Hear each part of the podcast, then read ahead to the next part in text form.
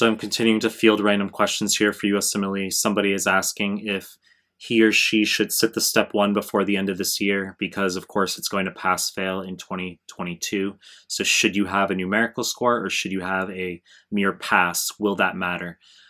I will answer this question. Before we get started please subscribe to my channel. I really appreciate it. Help grow this channel. Share with one of your friends who's prepping for usmle help bring awareness to this channel. Hit the like button. Hit the bell find me on instagram at Mehlman underscore medical, M E H L M A N underscore medical. Link is down below. Also, find us on Telegram. Recently created a Telegram channel and a Telegram group. The links are down below. Now, let me address the question, which is should you set the step one before it goes to pass fail in 2022? Look, the truth is that nobody fucking knows whether having a numerical step one or having a pass, a mere pass for your step one is truly going to be impactful at every program. Okay? It's mere speculation at best.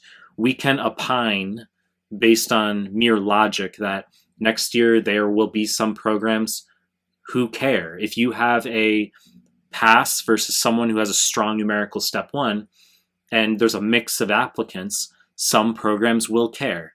And there's also through the grapevine, once again, this is speculation, that there will be some programs who actually blind the step one starting next year, meaning they won't look at it. Students freak the fuck out. They say, holy shit, really? It's speculation at best. And even if it does occur, it won't be at all programs. Okay, so there's going to be programs that will look at the step one numerically. If you did well, that's definitely going to help you. There will be other programs who will probably just look to see that you passed it, and then they're going to just factor in other criteria such as 2CK and your clinical grades uh, more so. Okay, so you're going to get a spectrum of answers, and the truth is that it's just speculation at best.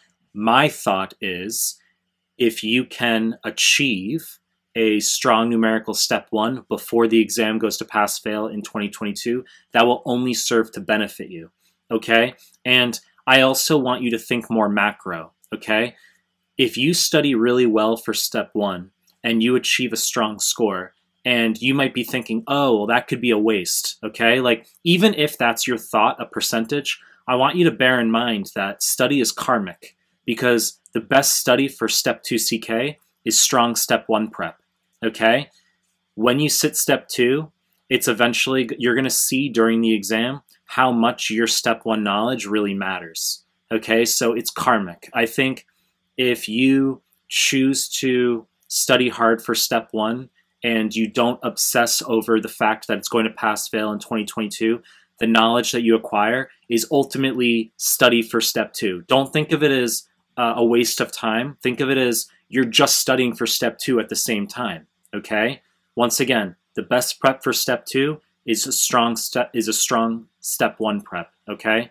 So I'm obviously going to make more content. You know the deal. If you like my stuff, subscribe to my channel and I appreciate your time. That's it.